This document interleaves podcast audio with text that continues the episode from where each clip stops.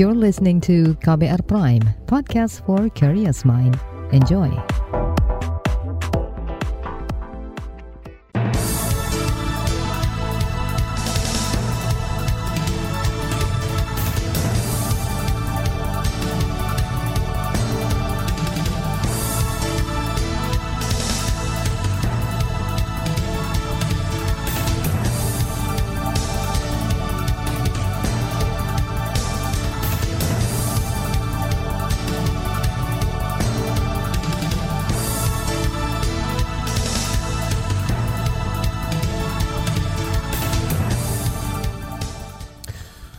Selamat pagi saudara, senang sekali kami bisa menjumpai Anda kembali melalui program Buletin Pagi untuk edisi awal pekan Senin 9 Mei 2022 bersama saya Agus Lukman.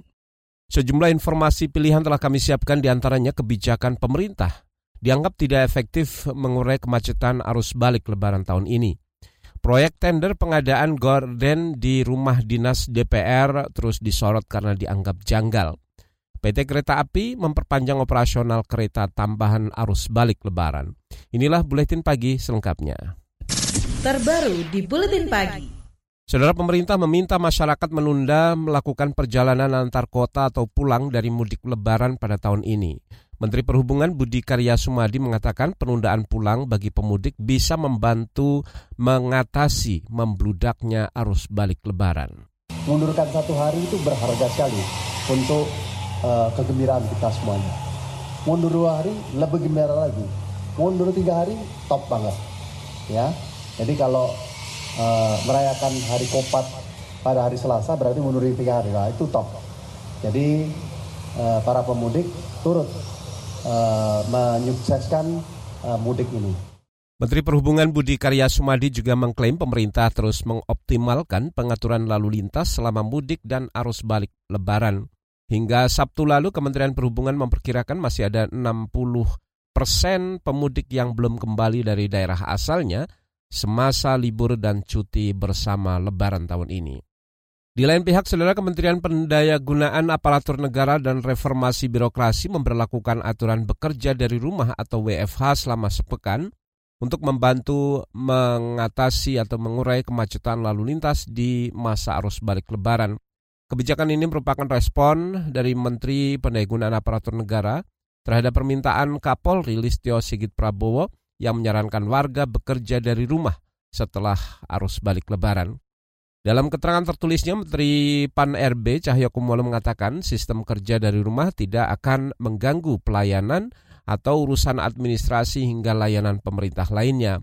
Apalagi pemerintah sudah menerapkan sistem pemerintahan berbasis elektronik yang memungkinkan aparatur sipil negara bekerja fleksibel, memanfaatkan teknologi informasi dan komunikasi. Selain itu, sistem kerja dari rumah juga bisa mengurangi potensi meningkatnya kasus COVID-19. Saudara, kebijakan lain yang dilakukan pemerintah adalah memperpanjang libur lebaran untuk siswa sekolah di DKI Jakarta, Banten, dan Jawa Barat hingga Kamis 12 Mei mendatang.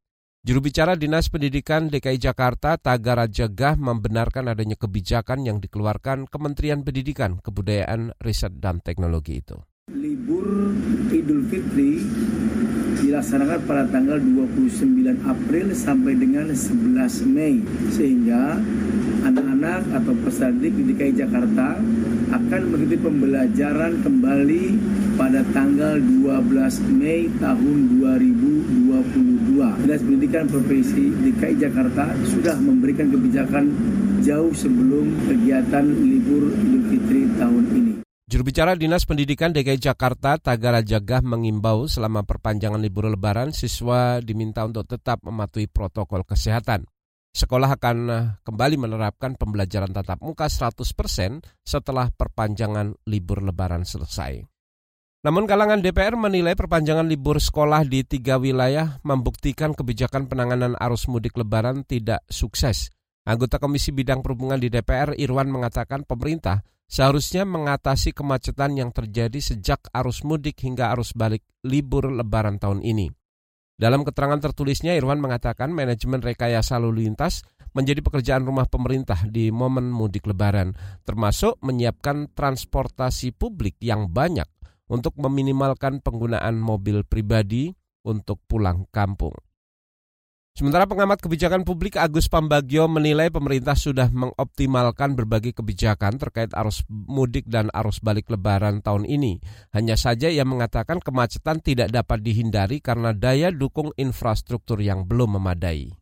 Semua itu sudah optimal, tidak ada lagi. Karena saya lagi, lebaran tidak mungkin lancar. Lebaran hanya bisa dihindari kemacetan berkepanjangan yang berkilo-kilometer. Tapi berharap tidak macet, tidak mungkin. Tidak akan pernah ada mudik maupun balik lebaran tidak macet. Pasti akan macet, apa pun yang dilakukan. Karena apa? Kapasitas jalan itu sudah tidak berimbang dengan ledakan penduduk yang kita gagal KB. Pengamat kebijakan publik Agus Pambagio berpendapat kebijakan yang ada saat ini hanyalah dilakukan untuk mengurai kemacetan dan bukan menghindari kemacetan.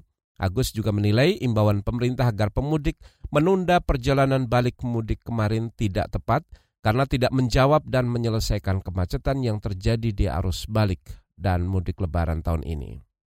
Area peristirahatan atau rest area menjadi penyebab macet berkepanjangan saat arus balik libur lebaran tahun ini. Selengkapnya, simak sesaat lagi di Buletin Pagi KBR.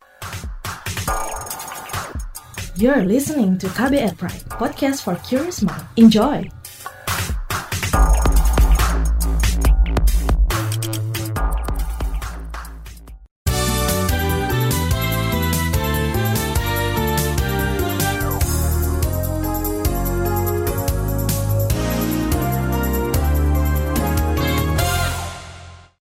Saudara masih terkait dengan arus balik lebaran, Badan Pengatur Jalan Tol BPJT di Kementerian Pekerjaan Umum dan Perumahan Rakyat menyebut antrean kendaraan masuk dan keluar tempat peristirahatan atau rest area menjadi penyebab utama kemacetan arus balik semasa lebaran tahun ini. Kepala BPTJ Danang Parikesit mengatakan penambahan petugas dan pemasangan pembatas jalan atau traffic cone menjadi solusi mengatasi kemacetan jalan tol soal rest area yang uh, sampai hari ini masih perlu terus ditingkatkan kinerjanya, terutama untuk bisa mengatasi uh, pengguna jalan yang uh, maksa untuk masuk ke rest area. Dan kuncinya ada uh, adalah penambahan jumlah petugas dan juga menambah um, adanya rubber cone atau traffic cone yang ada di pintu apa sisi luar bahu jalan dari rest area tersebut. Kepala Badan Pengelola Jalan Tol Danang Parikesit menambahkan Pertamina juga menyiapkan petugas untuk pengendara yang membutuhkan BBM di perjalanan tanpa harus ke rest area. Ini untuk membantu pengendara tidak perlu menambah panjang antrean memasuki rest area. Sementara antrean di pintu tol juga menjadi penyebab lain kemacetan di arus balik lebaran tahun ini. Saudara hingga Sabtu malam sekitar pukul 20 hingga lebih 30 menit waktu Indonesia Barat masih terjadi antrean kendaraan sepanjang 12 km di tol Jakarta Cikampek. Antrean saat puncak arus balik mudik lebaran ini mulai terlihat di kilometer 67 atau 3 km setelah gerbang tol Cikampek utama dari arah timur. Kemacetan di ruas tol Jakarta Cikampek dari arah timur bersamaan dengan penerapan rekayasa lalu lintas kontraflow yang dimulai dari kilometer 28. Selain di ruas tol, kepadatan juga terlihat di rest area kilometer 62. Beralih ke informasi COVID-19, saudara kasus terkonfirmasi positif COVID-19 di Indonesia bertambah sekitar 230 kasus pada kemarin. Namun dengan jumlah pasien sembuh bertambah 450 kasus, Jumlah total pasien positif aktif hingga kini berkurang menjadi total sekitar 6.100-an pasien. Jumlah pasien meninggal per hari juga berkurang. Capaian vaksinasi juga meningkat karena kegiatan vaksinasi masih terus digelar di masa mudik dan arus balik lebaran. Hingga kemarin total vaksinasi dosis kedua bertambah menjadi 165 juta orang atau 79,5 persen dari sasaran target dan vaksinasi booster atau dosis ketiga mencapai 41 juta atau sekitar 19,6 persen. Beralih ke informasi lain, saudara LSM Masyarakat Anti Korupsi Indonesia MAKI meminta Badan Urusan Rumah Tangga BWRT DPR mengevaluasi tender pengadaan gorden di rumah dinas anggota DPR. Koordinator MAKI, Boy Amin Saiman mengatakan ada kejanggalan dalam tender pengadaan gorden rumah dinas senilai 43 miliar rupiah karena dimenangkan penawar lelang yang paling mahal. Jangan hanya kemudian menyerahkan sepenuhnya kepada Pimpro kesekjenan itu nggak boleh karena ini menyangkut uang rakyat juga dan justru menjadi harusnya concern DPR itu memberikan contoh yang baik maka Badan Urusan Rumah Tangga harus melakukan evaluasi ulang uh, kalau perlu dipanggil Pimpronya, sekjennya untuk menjelaskan kenapa ini yang termahal malah menang.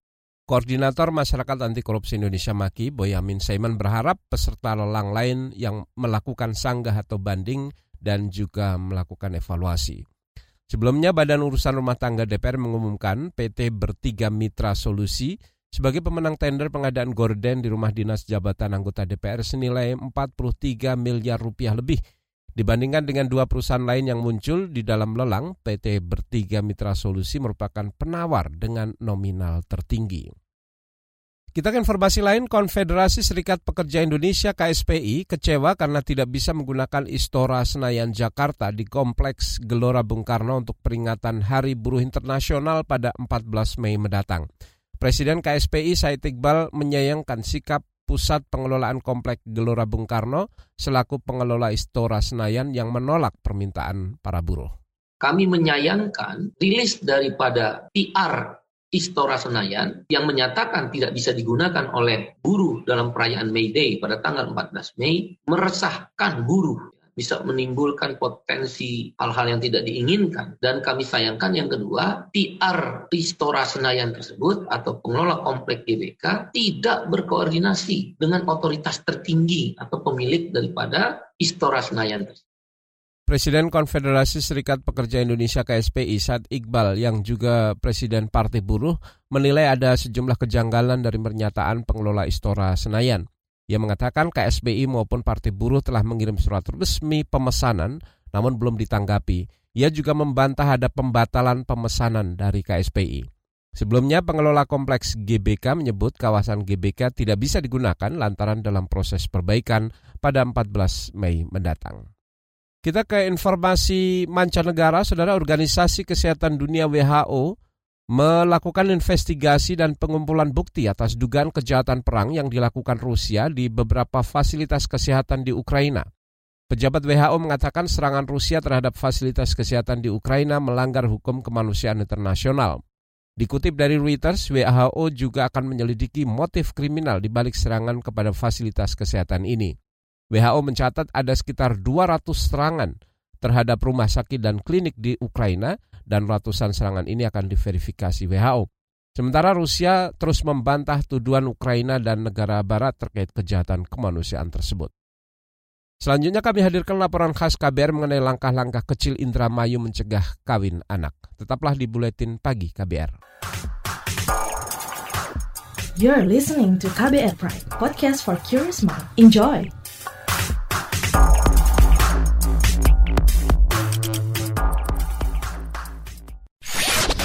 Commercial break. Commercial break.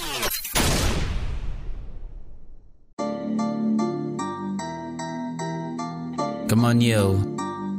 Buat yang sukanya berhoax, you better listen to this one. Check this one out yo. Hati-hati kalau baca kabar hoax. Jangan langsung disebar kabar yang hoax. Kalau mau tahu kabar benar atau hoax, dengerin cek fakta yang pasti bukan hoax. Dengerinnya setiap Senin yang jelas bukan hoax. Cuma ada di kbrprime.id dan aplikasi podcast lainnya. Hoax. Sudah cukup-cukup hoaxnya? Hoax. Cukup. Jaga emosi, tahan jari, verifikasi sebelum dibagi. Saya Ari Bowo Sasmito, Ketua Komite Pemeriksa Fakta Mafindo. KBR Prime, podcast for curious mind. Terima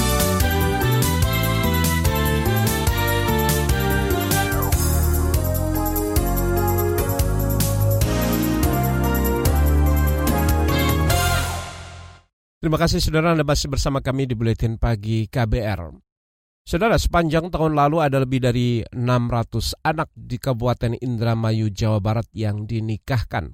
Angka ini sedikit lebih rendah dari tahun sebelumnya yang mencapai 700 kasus. Beragam upaya memang terus dilakukan untuk menekan praktik perkawinan anak, seperti yang terjadi di Krasak, salah satu desa di Indramayu. Di sana perangkat desa hingga kalangan muda bahu-membahu mencegah perkawinan anak. Seperti apa sepak terjang mereka? Berikut laporan khas KBR disampaikan Astri Yuwanasari kalau misalkan emang si korbannya nggak mau dinikahkan, ya udah kerja aja gitu sama-sama ngebangun di Lokade. Kalau yang korban Begitulah reaksi Devi ya, Winandi dan sesama rekannya di komunitas Oke Dharma, Desa Krasak, Indramayu, Jawa Barat, ketika mendapati ada kawan yang dipaksa menikah di usia anak. Mereka bertumpu pada aturan terbaru 2019 soal batas usia perkawinan yang dipatok minimal 19 tahun baik laki-laki maupun perempuan. Apalagi setahun kemudian regulasi nasional itu diakomodasi dalam aturan desa mereka. Ini menjadikan Kerasak sebagai desa pertama di Kabupaten Indramayu yang memiliki perdes pencegahan perkawinan anak. Langkah progresif itu menular ke Devi dan rekan-rekannya di Oke Dharma. Mereka bersemangat ikut berkampanye, tolak kawin anak. Karena kan setiap malam Sabtu itu ada pasaran tuh kak. Kita lagi ngedesain di dalamnya uh, stop perkawinan anak. Terus kita bagiin kalau yang setiap lewat kita bagiin aja brosurnya satu dengan giftnya gantungan kunci OKD. OKD atau Oke Dharma adalah organisasi pemuda Desa Krasak yang dibentuk sejak 2020. Dirintis dari perkumpulan remaja masjid kini mereka punya usaha kerajinan kayu ramah lingkungan. Lewat cara ini, OKD ingin menunjukkan bahwa anak muda bisa berkarya dan mandiri. Ada teman kan yang cerita, aku pengen nikah, katanya udah sih ngapain nikah muda, ya udah aja kerja dulu gitu kan, dan orang tua gitu. Di lain pihak, meski sudah dipagari regulasi kuat, ternyata praktik pernikahan anak di Krasak masih terjadi. Faktor ekonomi, terus orang tuanya juga ada yang emang pergaulan pergaulannya bebas sama orang tuanya ya ya masa bodoh ya udah dia bahkan KTD terus nikah deh sekolahnya nggak dilanjutin kak KTD atau kehamilan yang tidak diinginkan menjadi dalih atau celah untuk mendapatkan dispensasi perkawinan. Meski belum optimal, progres Desa Krasak lewat keterlibatan pemuda dan terbitnya perdes patut diapresiasi. Banyak lika-liku dalam menyusun perdes yang mendapat pendampingan dari Koalisi Perempuan Indonesia (KPI). Iya, panjang. Kita kan pencegahan perkawinan anak itu kan. Ini adalah Ketua KPI Jawa Barat Darwini. Awalnya kan emang ada penolakan terutama untuk tokoh agama ya gitu kan. Makanya ketika masuk kan perjuangannya panjang memastikan kenapa sih ujuk-ujuk oh, orang nggak boleh nikah. Jadi yang diedukasi ini masyarakatnya dulu. Kita bikin kegiatan terus membentuk uh, agen komunitas, pendidikan teman sebaya ya gitu anak perempuan dan laki-laki. Darwini berharap makin banyak desa di Indramayu yang mengikuti jejak Krasak. Upaya ini menurutnya bisa dipercepat jika Bupati Indramayu Nina Agustina menerbitkan aturan spesifik tentang cegah kawin anak. Apalagi Indramayu sudah memiliki peraturan daerah kota layak anak sejak 2019. Tapi ketika peraturan daerah sudah berubah, bahkan perdesnya sudah mengatur itu, bahkan sampai ke mengatur kalau misalnya ada perkawinan, upaya desa ngapain, upaya masyarakat ngapain, kita kan enak gitu kan untuk mengawalnya eh, ada namanya Kabupaten Layak Anak ya, di mana kita buat Desakan penerbitan Perbuk Cegah Kawin Anak juga datang dari Ketua DPRD Indramayu, Syaifuddin. Kami bangun akan memerintahkan kepada alat kelengkapan DPRD dan rangka untuk bersama-sama dengan mitra komisinya khususnya Komisi 2 mengundang bagaimana dinas terkait sejauh mana kaitan dengan uh, regulasi setelah kita melahirkan perda, kemudian perbubnya sudah belum, kemudian kapan akan dikeluarkan. Nah itu juga penting dalam rangka itu. Politikus Partai Golkar ini juga ingat betul bahwa Indramayu punya dua pejuang perempuan, Rasmina dan Endang Wasrina. Keduanya adalah penyintas kawin anak, sekaligus pemohon uji materi Undang-Undang Perkawinan ke Mahkamah Konstitusi. Uji materi itu dikabulkan dan akhirnya batas usia perkawinan diubah dari 16 tahun menjadi 19 tahun. Artinya, merekalah pengubah sejarah yang bisa menyelamatkan banyak perempuan dari jerat kawin anak. Keberadaan Rasminah dan Endang mestinya melecut Indramayu sebagai daerah terdepan mencegah perkawinan anak. Bahwa kita punya Sri Kandi sebagai pejuang, jadi review yang memulai MK, tapi sepanjang sudah di hasilkan perjuangan yang luar biasa itu berbanding terbalik dengan kondisi hari inilah. Masih tingginya kaitan dengan perkawinan anak, tingginya dispensasi anak, kekerasan rumah tangga dan segala macam. Nah ini sini barangkali ya menjadi camuk kami juga. Demikian laporan khas KBR, saya Astri Yuwanasari. Sudah informasi dari berbagai daerah akan kami hadirkan usai jeda, tetaplah di Buletin Pagi KBR. You're listening to KBR Pride, podcast for curious mind. Enjoy!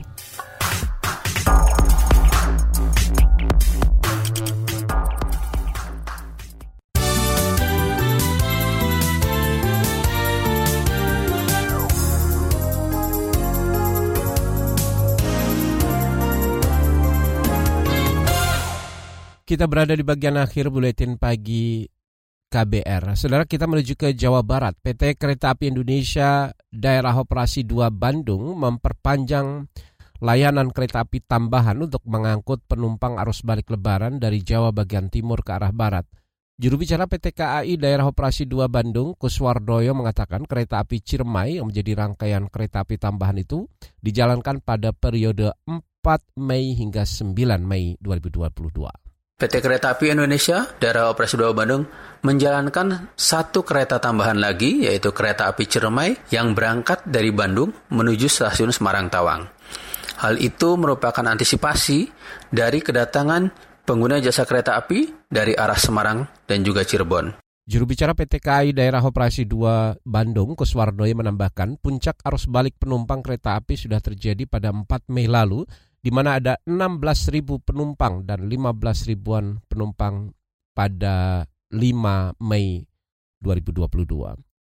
Kita ke Jawa Tengah, saudara kepolisian di Rembang terus memantau ruas pantai utara Jawa atau Pantura sepekan ke depan untuk mengantisipasi imbas arus balik lebaran yang masih ramai. Laporan selengkapnya bersama reporter Musyafa dari Radio R2 Rembang.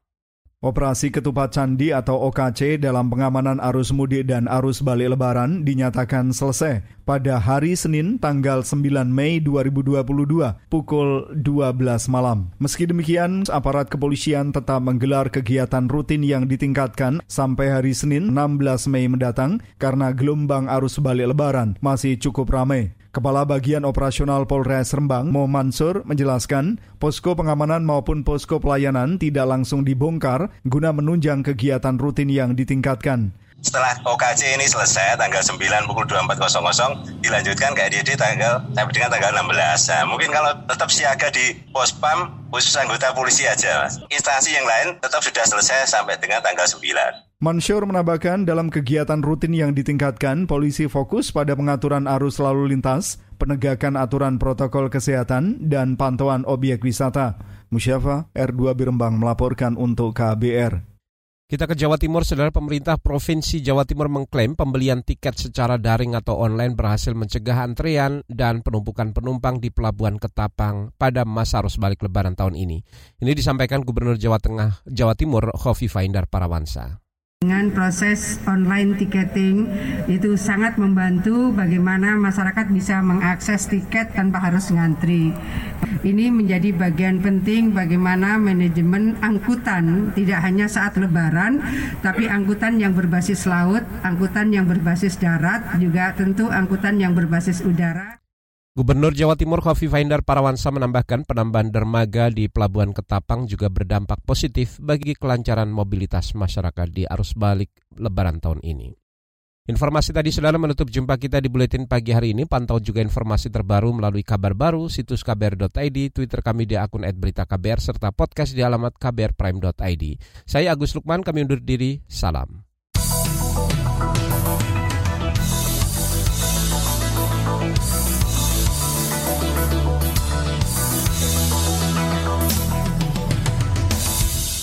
KBR Prime, cara asik mendengar berita. KBR Prime, podcast for curious mind.